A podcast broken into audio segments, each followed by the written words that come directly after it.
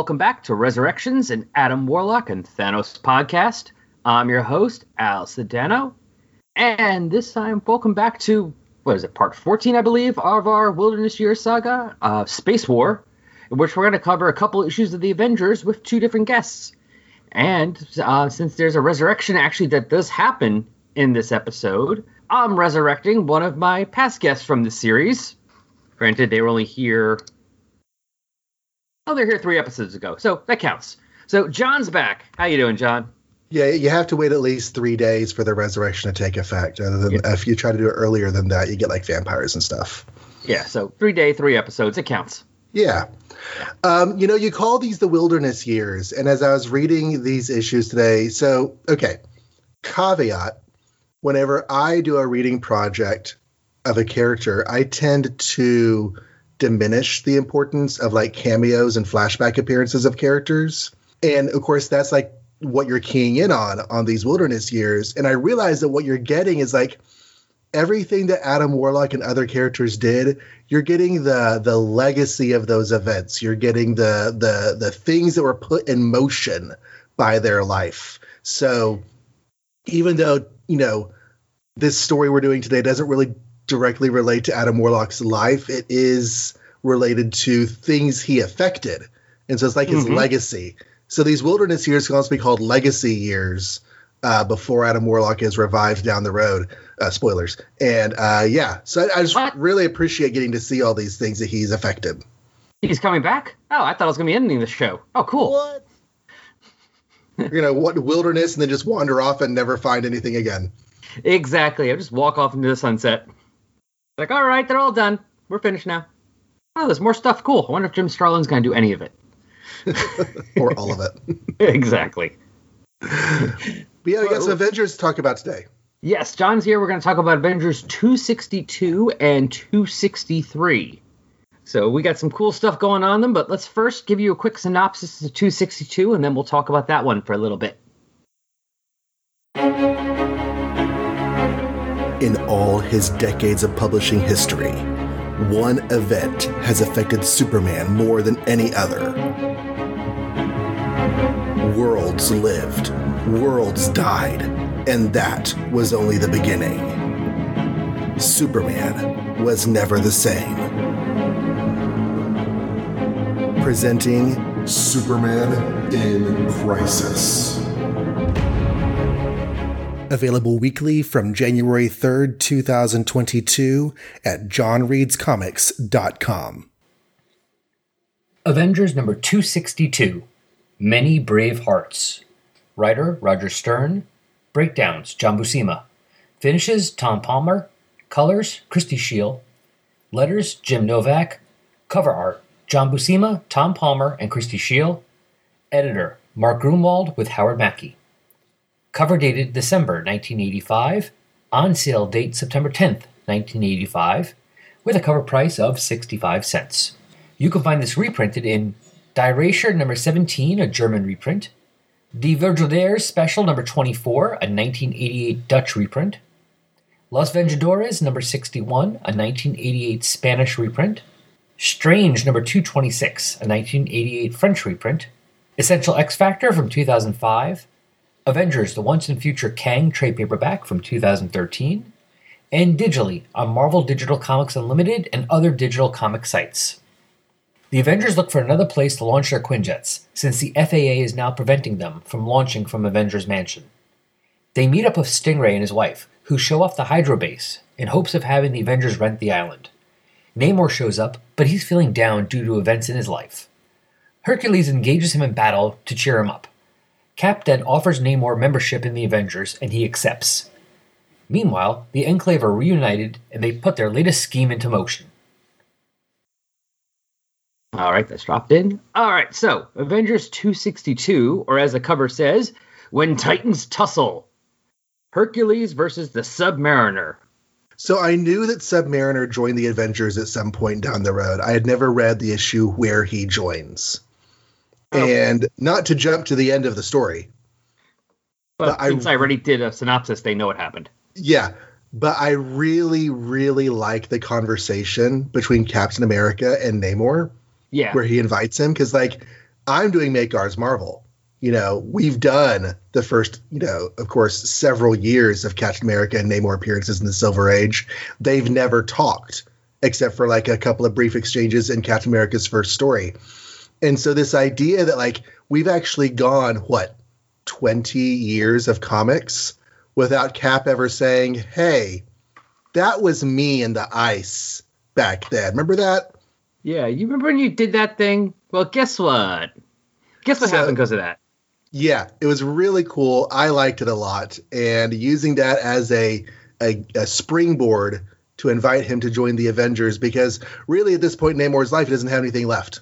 No, he is no longer the Prince of Atlantis. He is now, uh, I guess, banished is the word. So he can't be in Atlantis. He doesn't really have a home in the surface world. He's just wandering the ocean. And the St- Stingray character, we have actually seen him over on Make Ours Marvel, but he's not in his Stingray costume yet. Evidently, he goes through some civilian activities, and they use a recurring civilian character and turn him into a powered person. Oh, he shows up that early? Wow. That's what Mike said. I, I I assume that Mike, you know, um, but yeah, he's just in some Namor adventures. He's under. He's doing some underwater research in a city they built near Atlantis. The proximity of the city to Atlantis is what causes a conflict with Namor. And then the Plunderer shows up and gets involved, and everything goes to crap. But um, That's but what yeah, happens when the there. Plunderer shows up. the Plunderer is the worst. Yeah, yeah, yeah. No, no wonder Ka-Zar hates him. Yeah, He's like, look, I'm just hanging out here with my loincloth and my lion, and you're just making the family look bad. exactly. Let's just get to the Adam Warlock part real quick, and then we'll talk about the other stuff. So there is a bit set up for next issue where we see the En- Enclave, because apparently they've been arrested in Avengers Annual 12 for some shenanigans they got into involving the Inhumans. On the moon, no less. Yes. Well, yeah, because at this point, yeah, the Inhumans are up on the moon now, and so we see which one is it? Morlak is in prison, and then Zota shows up walking through the wall like they did in that first Fantastic Four issue, and pulls him out. And after, of course, they do their uh, recap of, you know, he gives the other two members of the Enclave the, Enclave the recap of what their origin is, because how do they know? They've only lived it. I mean, I understand why they have to do these recaps at the time, but it's still amusing. Yeah, yeah. It's like, are you all right? I think so. You rescued me with jury rigged equipment out of a dirty warehouse. Is this what the Enclave has sung to? We who did these twelve panels of stuff that I'm going to narrate extensively, and they're like, uh, uh, yeah, that's us. It's like you picking up your kid somewhere and going like, "So, kids, as you know, I am your father," and it's like, "Dad, yes, we know." right. For We shall go to see the movie. We who have lived in Florida these nigh on nine years. Yeah, we were there. But um, but yeah, it does give us uh, a brief underwear shot of Rocky Horror Adam Warlock, and um, and a little hint towards next issue as they open up a case to see what they have, you know, something glowing. It's kind of like the the the uh, briefcase from um, Pulp Fiction. Well, what's interesting though is that the stuff in this crate ends up to be a non-entity in the story because it's not what they find next issue. The guy in the hospital's like, "Yeah, we had some stuff in the crate, but it wasn't a cocoon." Oh, that's true. That's right. So it's weird that the Enclave are here and they do trigger a story, but then the story has nothing to do with the, what they, what they did to trigger it. Well, because they're stupid and useless. I mean, They are here's the stupid, useless old white men. Here's the thing: Are they geniuses? Yes. They're obviously incredibly intelligent. I mean, they created advanced life twice, incredibly powerful advanced life. Mhm. They created Adam Warlock and the character known as her. But they do face a problem that some people, that a lot of people have when they're very smart, that you can have when you're very smart. They think they know everything. Right. And because when you think you know everything, therefore, I'm always right. And therefore, you kind of miss the things that you're going to screw up because you just assume, no, I'm right. When you think you have all the answers, you stop asking reasonable questions. Yeah. And that's that's a human problem. Yeah. In a lot of society. Yeah, Um, but to be fair, that's not just people who are very intelligent. People who are unintelligent also do that too. Right, and it can be even worse because they think they have all the answers whenever they're actually not that well educated. But yes, yes, yes.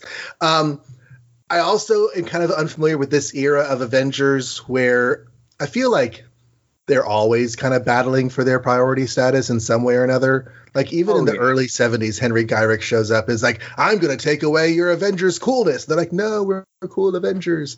And that just like waxes and wanes over the course of their history. So right now they've they've lost all of their cool government connections Yeah. and they've been banned from landing their jets in a residential or corporate zoned part of New York City, i.e., the entire island of Manhattan. And so they had to figure out somewhere to put them. yeah. And, the so they- Triskelion doesn't exist. Yeah, and they've been getting now. They've been getting deluged with letters from all kinds of cities asking them to come there to be their official team. Like, make this your home. We'll let you land. And there's even a jab. Did you notice Oh, yes. that? Yes, I did. Okay, so I- I've been reading every Superman appearance ever, including all of the Justice League of America series because it's Superman adjacent, and I am in the early stages of the Detroit era. And I have to tell you, I'm kind of loving it, but I know that the Detroit era, because it was so different, different is bad, and it often gets panned by uh, fans of other eras. So whenever they're reading all their mail and talking about all the cities they could move to, Captain Marvel reads one, Detroit? They've got to be kidding. Yeah. no, I know that's true. And I've read some of the Detroit stuff. I mean, I'm reading Just League right now, but I'm only in the early 50s issue. Oh. obviously not. You're still in uh, Mike Sekowsky art. Yeah, and Gardner, Gardner Fox. Fox script.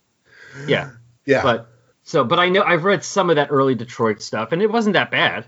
But yeah, no, you're right. I mean, here's the thing when it comes to comics. I know sometimes kind of different is very bad. Very different can work. Because the problem for Detroit was they were trying to do the same type of Just League stories, but with a whole new team, as opposed to after Crisis when that book gets canceled and restarted as the JLI, and they go different in both team and tone. Well, I do And feel like there's a certain dose of comedy in this era. Like it's a little bit of proto JLI. It just doesn't quite land the same way. Anyways, Yeah. But anyway, but yeah, so we also have a little bit of uh, kind of fun stuff. It kind of rings true now as well of Cap apparently in Captain America's own series, he decided to set up a hotline so people can contact him easily if they have issues, you know, Mhm. you know, he, I guess he would have people to help help him determine what's, you know, useful and needs his attention and what is just some kind of crank call or kid saying, "I like you, Captain America." But apparently the uh, columnist in the Bugle has taken that to mean Cap's jumping the sinking ship of the Avengers. right, which is very, very media believable. Yeah, and Like- you know the Wasp is upset because she's using his first name and last name when she talks goes to talk to him about it. Stephen Rogers, if she had his middle name, she would use it. Yes, I love that part. And does the Wasp just not? It, does she just not wear the same costume from issue to issue? Pretty much. because she's in one costume here, she's in a different costume next issue. The costume she's in next issue is the one she just started wearing where we're recording and make ours Marvel, which is circa Avengers 50.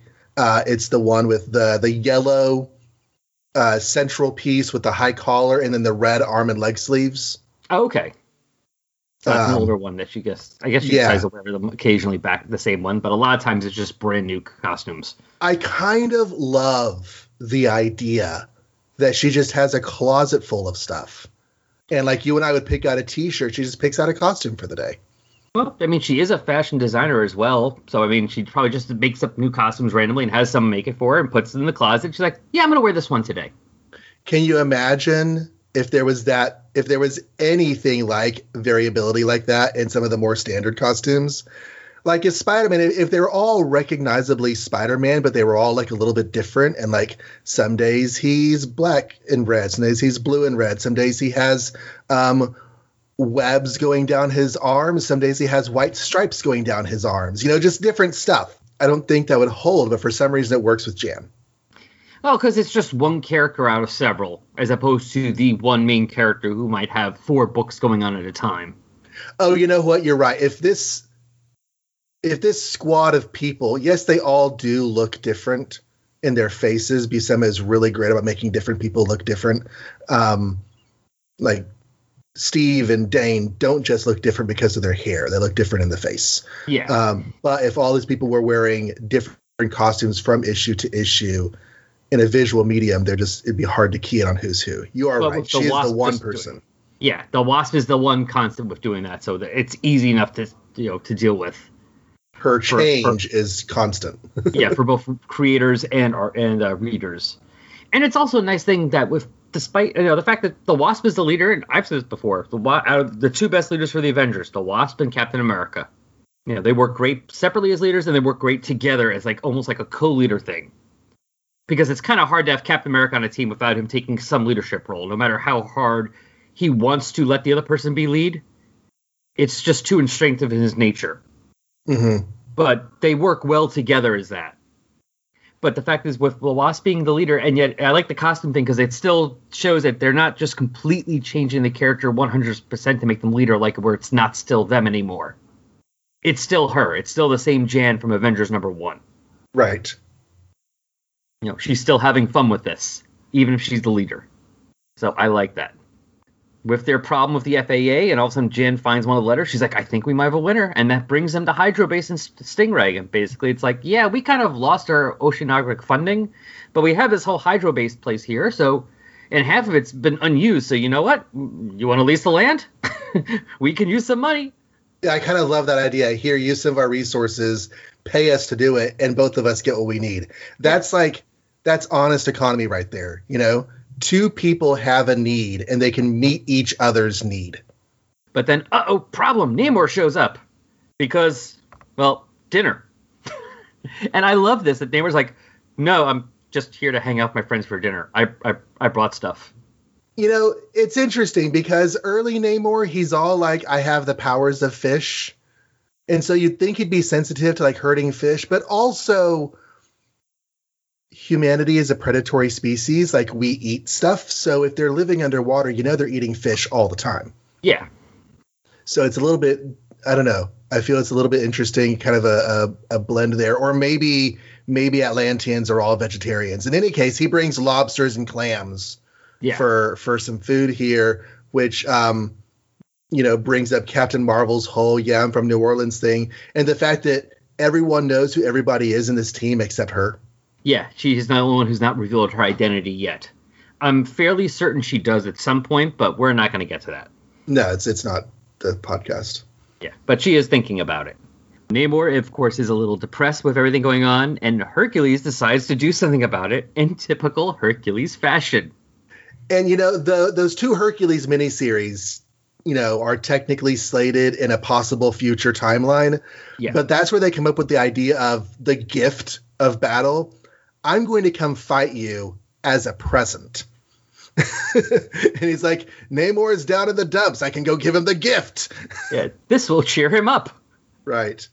and it kind of works. It, it, it- basically does its job. Once Namor realizes what the heck Hercules is doing, he's like, yeah, okay, we can get along. I love that laughter of his. Like all of a sudden he realizes what's going on, he just starts cracking up. and Which he's like, "Sorry, go on." I was going to say, Namor laughing is not a uh, a common occurrence. No, he's like, "I have a gift for you too," and Cap's like, "Uh oh." It's like clams. It's like, "Oh, okay, never mind." Mm-hmm. And that's when we get that part you mentioned earlier where Cap talks to him about joining the Avengers. Yeah. Well, he t- talks about the uh, whole how he found he's the reason Cap's out of the ice, and now it's like, hey, why, why don't you join the Avengers? You got, not, you know, you ha- can do some good, and you're not doing anything else. I like he's they're just um okay. Uh Namor's he's talking about how Namor's life is really long. He hasn't really aged that much. And um Namor's like, you know, surface dwellers will never forgive some of the things I've done. And Cap brings up, you mean like that time a few years ago when you broke up a, a native worship service? And I could just I can see this being filmed. They're walking, he mentions that, and Namor stops and like his eyes squint as he's like, okay, yeah, I vaguely recall doing that, but Yeah. what? and it's just like, so let me tell you a story about that. that was me. Why are you mentioning this? How did you know? It's still a little unclear how he found out, but okay. Well, if, if you read that issue, like he seems to have been witness to the events. Like he seems to have been aware of it because he mentions the events in that issue after they happened. But here he clarifies that he found out about it just very Oh. shortly later. Yeah, that's right. They told a story to the personnel U.S. weather station. Mm-hmm. So I and I guess they were able to figure out from there, from maybe currents or whatever, looking at currents and things about what happens. Like, oh, that would have went brought them right to the Avenger. Hey, that's me. That probably was me. Right. Um, So yeah, but it's it's interesting. I believe Namor was looking for Atlantis at that time when he found Cap, and he's up in the Arctic, and they hadn't they hadn't established it yet at that point, but it's very firmly established around the time that he gets his own series that the original Atlantis was in the Antarctic. So he's having so much trouble finding his people because you know oceans are big, y'all. Uh, that he Yeah. has gone to the opposite end of the globe and tried searching there because he had no luck so far. well they move around because isn't Marvel Comics number one? Doesn't that take place in the Arctic? Uh it's in the Antarctic according to the Silver Age version of that story. Ah, Um, it's under the ice shelf in the water. Um, because I thought, yeah, I guess that's the retcon. Because I thought in the original Marvel Comics one, they were going towards the North Pole and bombing the ice, and that's what made Princess Fen go up there to investigate and meet Leonard McKenzie. all of those things, yes, but South Pole.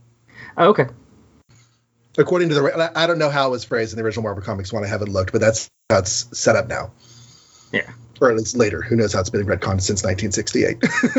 But retcons on the retcons on the retcons? Never. Well, it was just. it was a little bit dismaying. This is a total tangent based on my own show, and I'm sorry. Um, That's okay. the Namor story is, has a moral to it. You know, we're doing bomb tests. We're dropping bombs on the open water, and that has ramifications.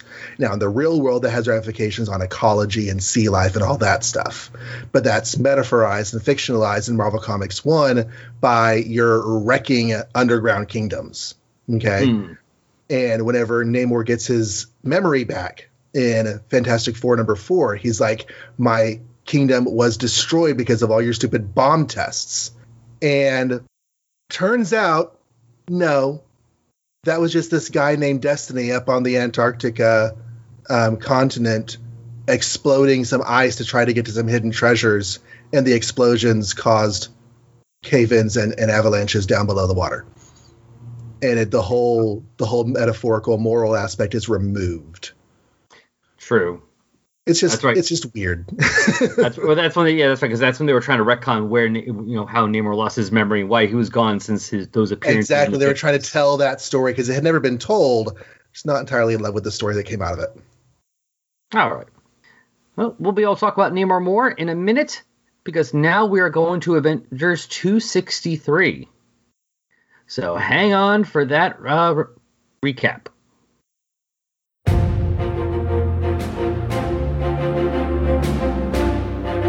Dr. Fate, Dr. Midnight, Starman, Johnny Quick, Wildcat, Power Girl, All-Star Squadron, Spectre, Firebrand, Amazing Man, Huntress, Cyclone, Sandman, Mr. Terrific, Stargirl, Commander Steel. Power Man. Seven Soldiers of Liberty Bell, Infinity Incorporated. Those are just some of the celebrated and beloved heroes associated with Earth 2 and the Justice Society of America. These daring mystery men and women banded together in 1940 to form the first super team in comics. They inspired a decades long legacy of heroes who would follow in their footsteps, and now they've inspired us to launch a new podcast. Justice Society presents a new anthology on the Fire and Water Podcast Network featuring a variety of theme shows with different hosts celebrating some of their favorite comics and characters associated with the Golden Age of Comics, Earth 2, the JSA, and beyond. Join the fight for justice and subscribe to Justice Society Presents on the Fire and Water Podcast Network. Avengers number 263 What Lurks Below. Writer Roger Stern. Breakdowns John Buscema. Finishes Tom Palmer. Colors Christy Scheele. Letters Jim Novak. Cover art John Buscema, Tom Palmer, and Christy Scheele. Editor Mark Gruenwald with Howard Mackie. Cover dated January 1986. On sale date October 8th, 1985, with a cover price of 65 cents. You can find this reprinted in Die Reicher number 17, a German reprint, Die Vogeliers Special number 24, a 1988 Dutch reprint, Los Vengadores number 62, a 1988 Spanish reprint, Strange number 227, a 1988 French reprint, Grandes Heroes Marvel number 30, a Brazilian reprint, X Men Phoenix Rising trade paperback from 1999, Essential X Factor Volume 1 from 2005, Fantastic Four Visionaries Volume 7 from 2007, X Men Phoenix Rising, the premiere edition from 2009, Captain America Scourge of the Underworld from 2011, Avengers The Once and Future Kang from 2013, X Factor Epic Collection Volume 1 from 2017, Captain America Epic Collection Volume 13 from 2017, and digitally on Marvel Digital Comics Unlimited and other digital sites. Morlak, Shinski, and Zota of the Enclave are attempting to leave New York City aboard a private plane from JFK Airport. This doesn't seem to be working out very well as the NYPD has tracked them down and are racing towards the runway. The Enclave scientists attempt to make a daring getaway, but instead end up crashing their plane in Jamaica Bay. Before the police can go into the water to capture them, the water is rocked by a powerful energy blast. At Avengers Mansion, Captain America, the Wasp, and the Black Knight are present as Cap attempts to explain to their government liaison, Raymond Sikorsky, that they are accepting the Submariner as a, mem- as a member of the team. As the Wasp and Cap convince Sikorsky that Namor is a worthy member of the team and get an update on restoring their security clearance, the Black Knight cannot help but marvel at the Wasp in action and wonders if she'd be interested in dating him. While flying over the city, Captain Marvel notices the energy pulse from Jamaica Bay and decides to go and investigate. Arriving on the scene, she meets with FBI agent Derek Freeman, who fills her in on the situation.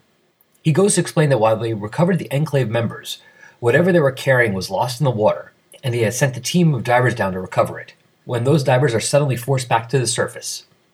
Monica decides to investigate herself. Changing into energy form, she goes down into the water and finds some strange cocoon on the floor of the bay.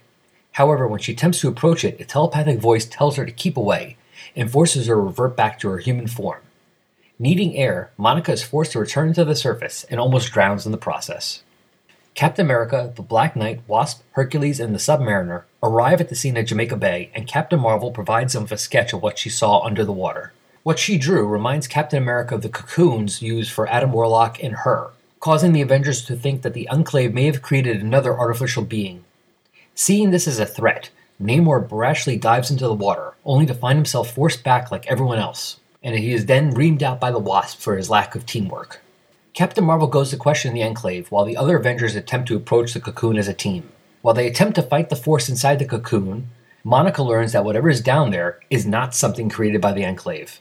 Back in the water, the Avengers notice that what they thought was a cocoon was really just dirt and debris from the water below. When Hercules attempts to push through again, the wasp realizes that the thing inside the cocoon is afraid and tells him to stand down. She attempts to communicate with it and tells them they are trying to help. With this realization, the being inside the cocoon relents, and when all the dirt washes away, what they find is a metal cylinder of some kind. Taking it back with them to Avengers Mansion, they attempt to learn what it is. However, all they can figure out is that it's some kind of stasis device, and that there's something alive inside. Checking with NASA and various intelligence agencies turns up no further answers, and the Avengers are ultimately called back to Jamaica Bay to assist with the cleanup operation and to leave the mystery for later. After the Avengers leave, the cylinder briefly becomes transparent, revealing the body of Jean Grey inside. She sends out a telepathic call to Scott Summer before lapsing into unconsciousness again. And that was the recap. And now we're going to find out from Avengers 263 what lurks within the cocoon. It begins here. X Factor. I remember in my X Men read through being so excited to finally get to this issue because it, of course, heralds the return of a very important X Men character. And, and while this does feel, if you just read this one, it does feel like a nothing crossover. It's a better crossover for X Factor than that last issue of Defenders which I think had that co- that little cover blurb on there as well, which just has the Beast getting a phone call. Oh, well, you know, at least he got that phone call. Yeah, um, but that's it. At least this one does something. It's interesting. I don't know if I were in the X Men office and I wanted to bring back Jean Grey. I don't know that it would have occurred to me to have other team books make that happen and then just segue her into my first issue. That's an unusual way of doing things. I applaud it. I just it's it's kind of unusual. Well, from what I remember reading about, this had nothing to do with Claremont. Oh no, no, this is absolutely the opposite of anything Claremont wanted. Yeah. But this had nothing to do with that. I'm not sure if this was even. I mean, I have to check that versus X Factor because I mean, I don't think because it was either Louise or Ann who was Ann Nocenti who was editing the X titles at this time, and I don't think they were the editor of X Factor. I don't know about the editor. I, I, I feel like X Men and X Factor had the same editor, maybe not, but I do know that the decision to bring back Jean Grey was done completely against Claremont's wishes, and Claremont was offering up alternatives to the idea all the way until after deadline. Yeah, I know. He's calling their offices and saying, "You could use her sister. She went to Atlantis that one time. She could have powers." But they'd already sent the pages off.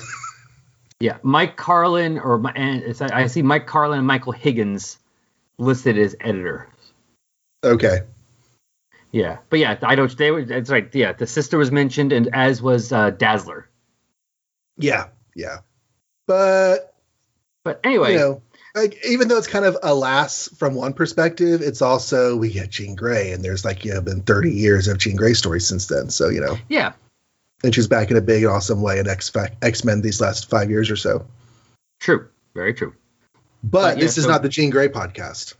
It's not. I mean, the name would still work technically. Resurrections would definitely work for a Phoenix podcast.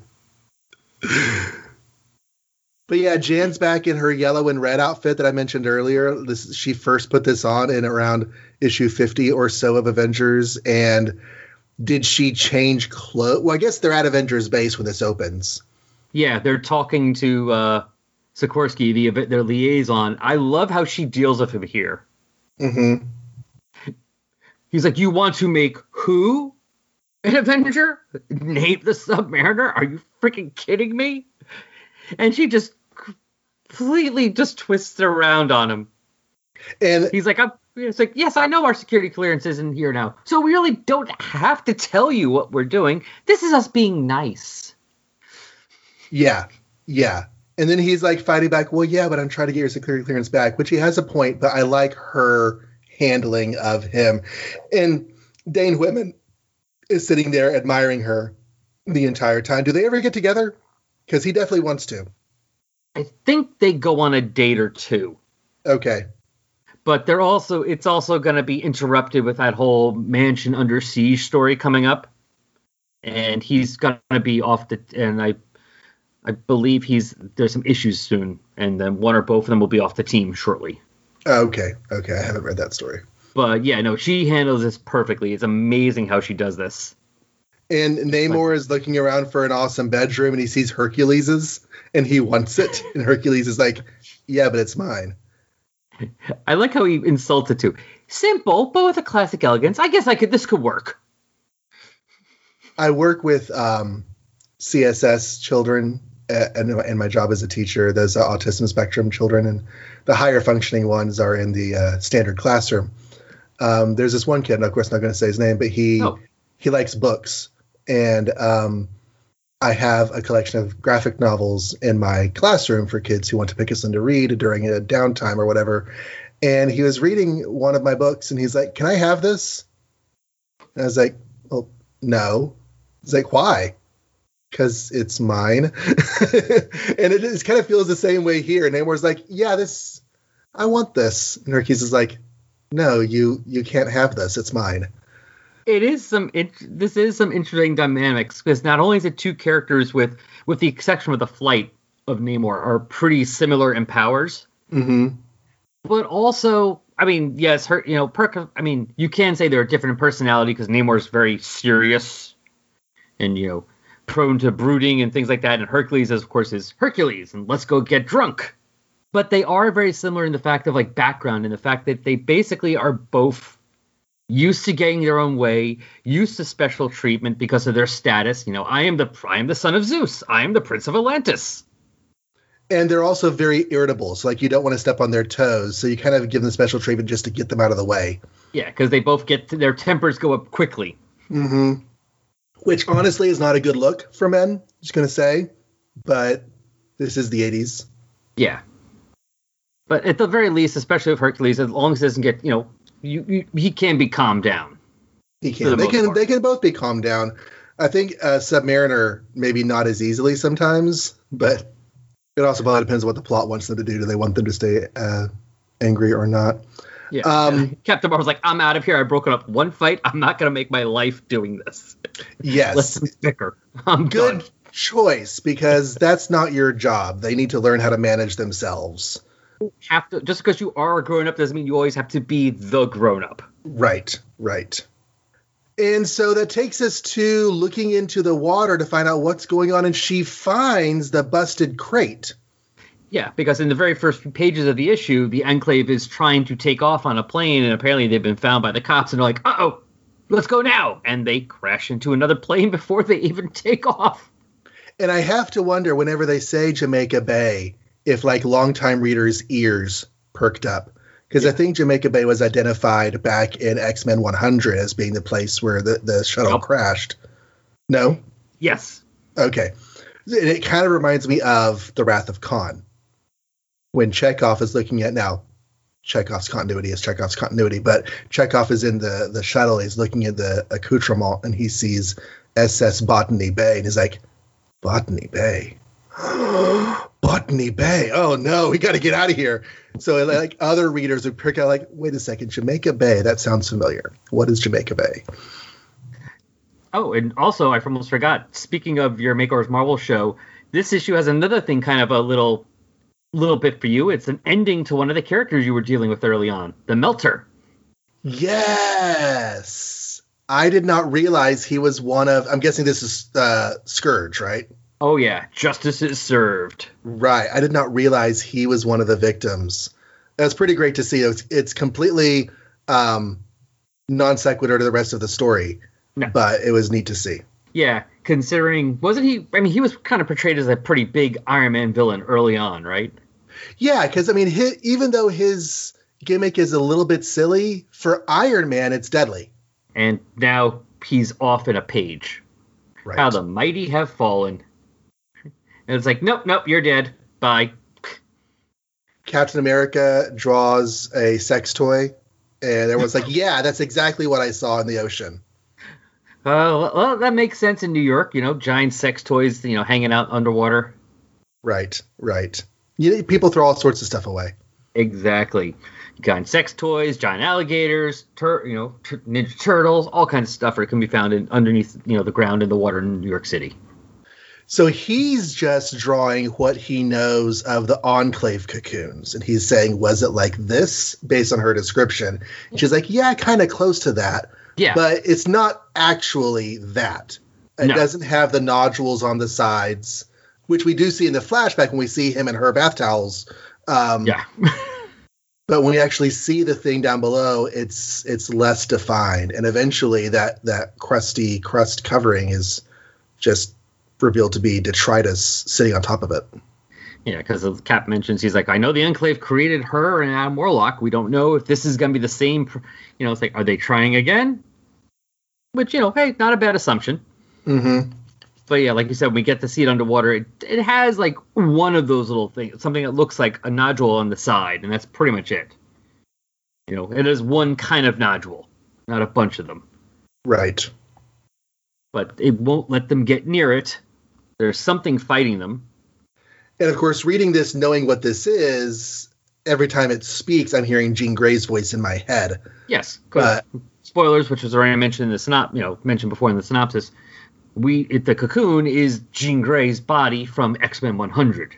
Right, in a capsule covered in gunk.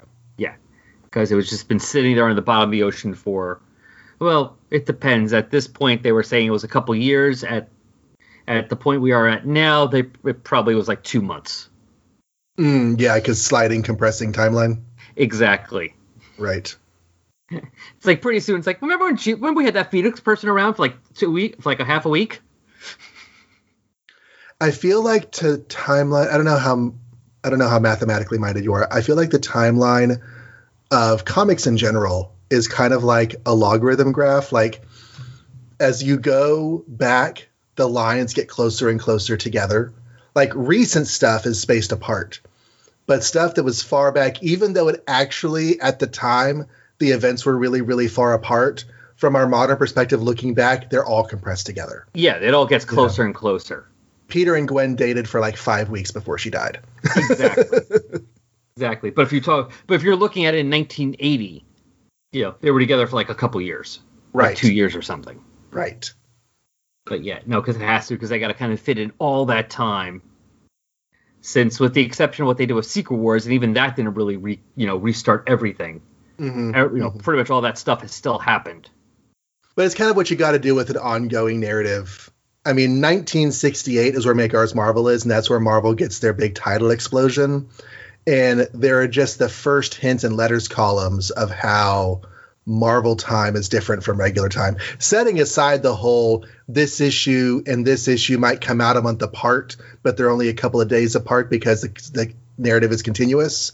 Setting aside that whole aspect and just the fact that we're going to bring out Susan's baby when we feel like it. It doesn't matter if it's nine months or four months or 13 months. Our time is going to go differently than regular time. And that idea is just starting to register in the editorial offices at Marvel and over the course of the 70s.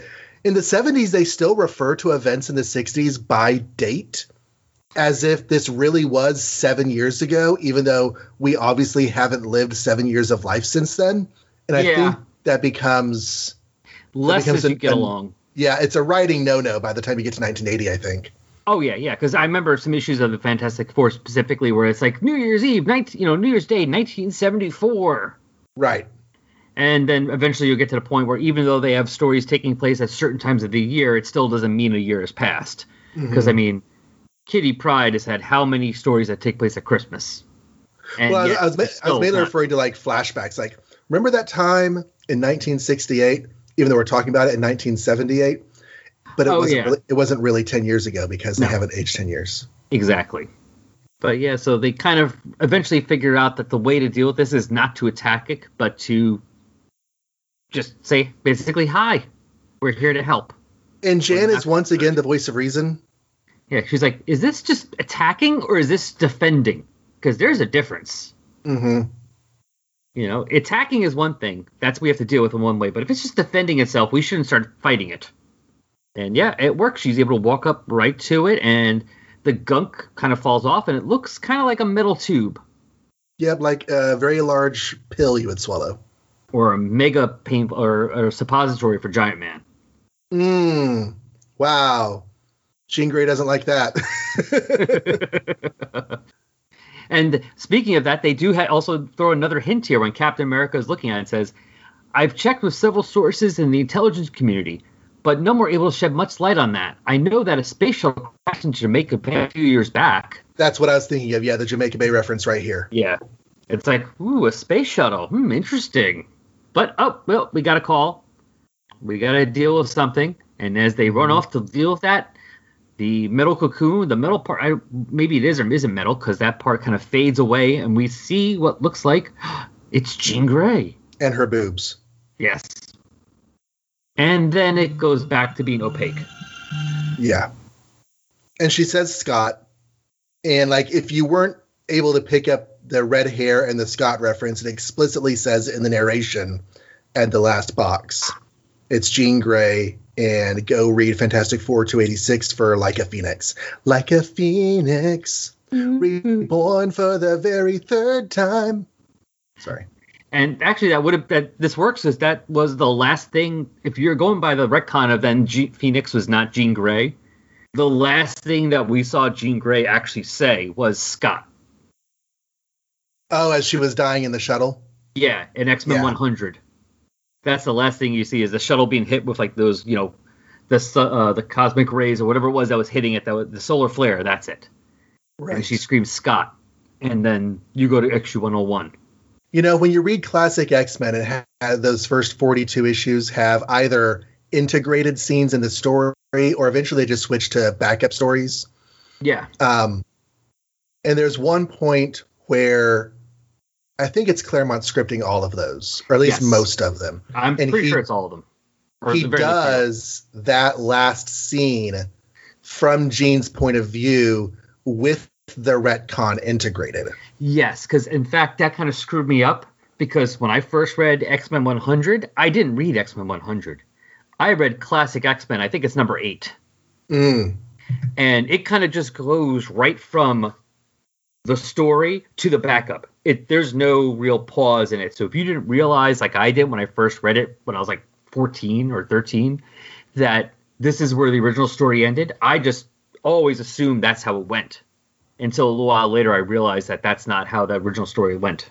I, I really liked classic X Men because, I mean, some of the backups were just kind of throwaways and really helped True. into something about the story or the characters. Or in the early issues, like I said, they weren't even backups, they were integrated new scenes, they were expanded versions of the stories. So you get appearances of the Hellfire Club and their previous name, Inner Circle or something Yeah, and they get shown a bit more in the earlier X-Men adventures and you just it gives them more weight when you finally get to their stuff in 130. yeah. And I believe I'm trying to remember. It's been a while since I read all these, but I believe there's also like a story showing Jean and Storm as friends to kind of give more weight to them being friends when you really didn't get to see much time of them together hanging out before Jean died.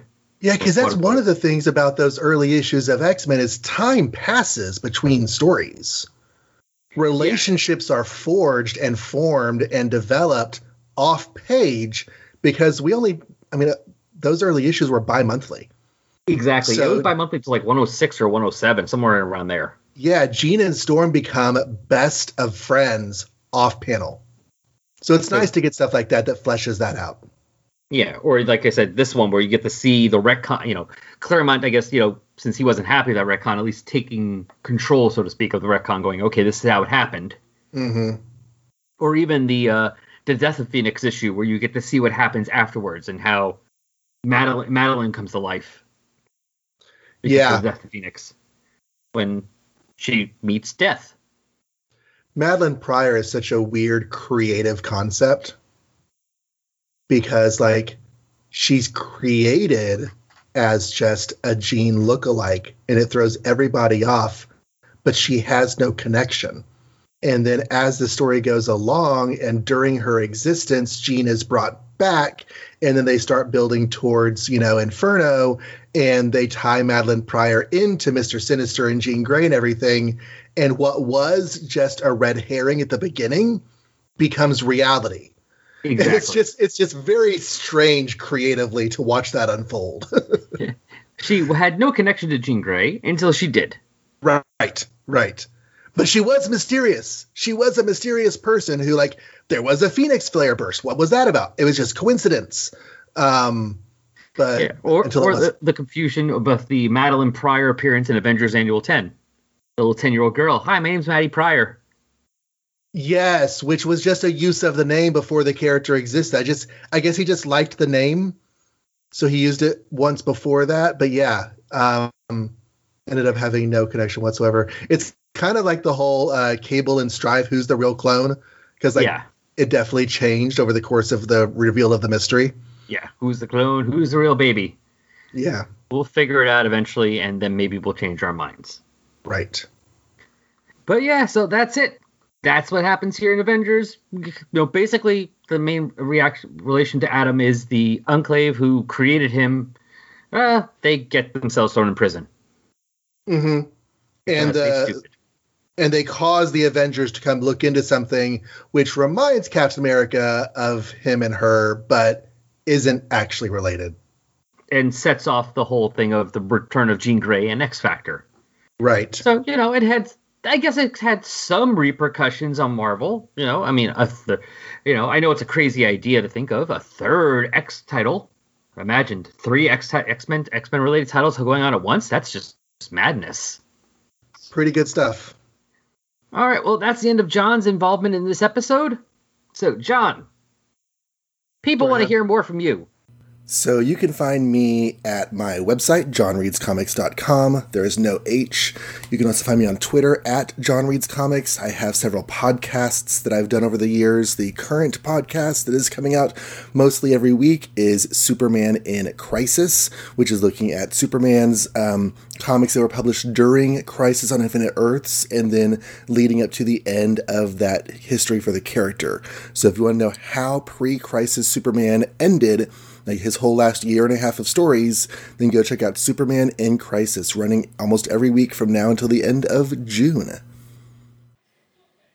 Okay, it's time for our feedback, and this time we're talking about feedback from episode 167, MCU 2021 and 2022, Part 2, with John Wilson. On Facebook, the post about the episode got likes and shares from Joe Sedano and Ruth Sutherland.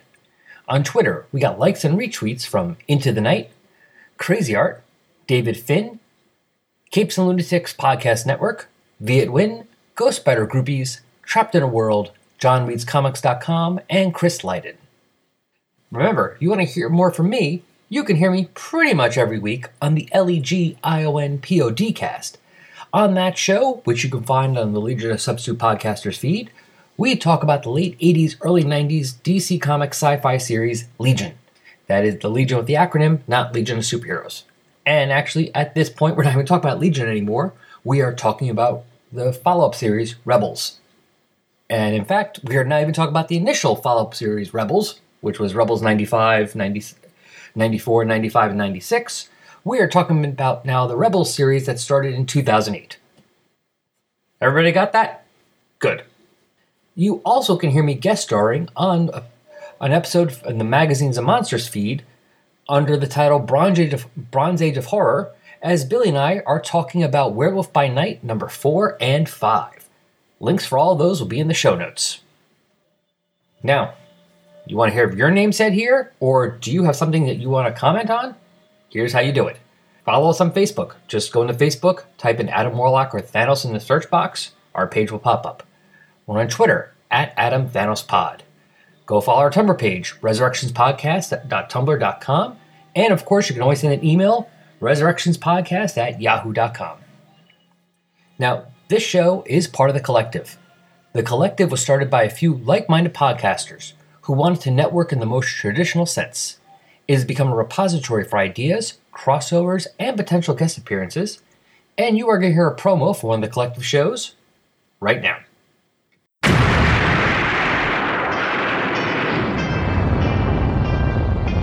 I am Connor from the House of El. And I am Ray from the House of Zod. We are two of the many, many survivors of Krypton's destruction, and we have made our home in Australia, and dare I say, have become Australians, for better or worse. But we have also decided to read Superman comics, uh, read Superman books, watch Superman shows, cartoons, movies, basically everything Superman, and from an Australian perspective as well. Whether you're a seasoned fan, like me, or whether you are coming in fresh, wide eyed, and wanting to learn more like me, then this podcast is for you. Join us for our bi weekly adventures available on all good podcast catches. So just search for Last Sons of Krypton, a Superman podcast. We'll be coming to you from Australia or some cosmic dimension, wherever we are that week. Up, up, up, up and, and away. away.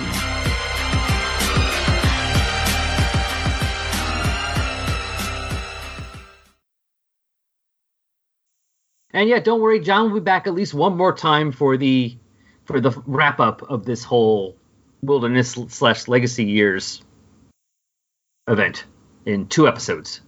Yay! Do I have to go back in the closet now? Yes, get in the closet, damn it. okay.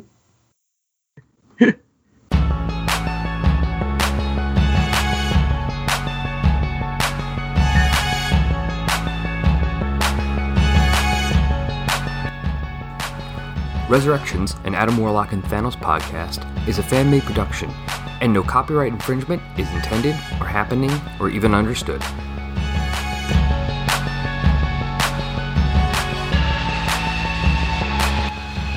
The opening music for this podcast is Intro Pompeii by Lino Rise, and the closing music is Dark and Dramatic by DJ Puzzle. Both are licensed by the Creative Commons license. You can find Lino Rise at free-intro-music.com and DJ Puzzle at peaceloveproductions.com. Links to both can be found on the Tumblr page.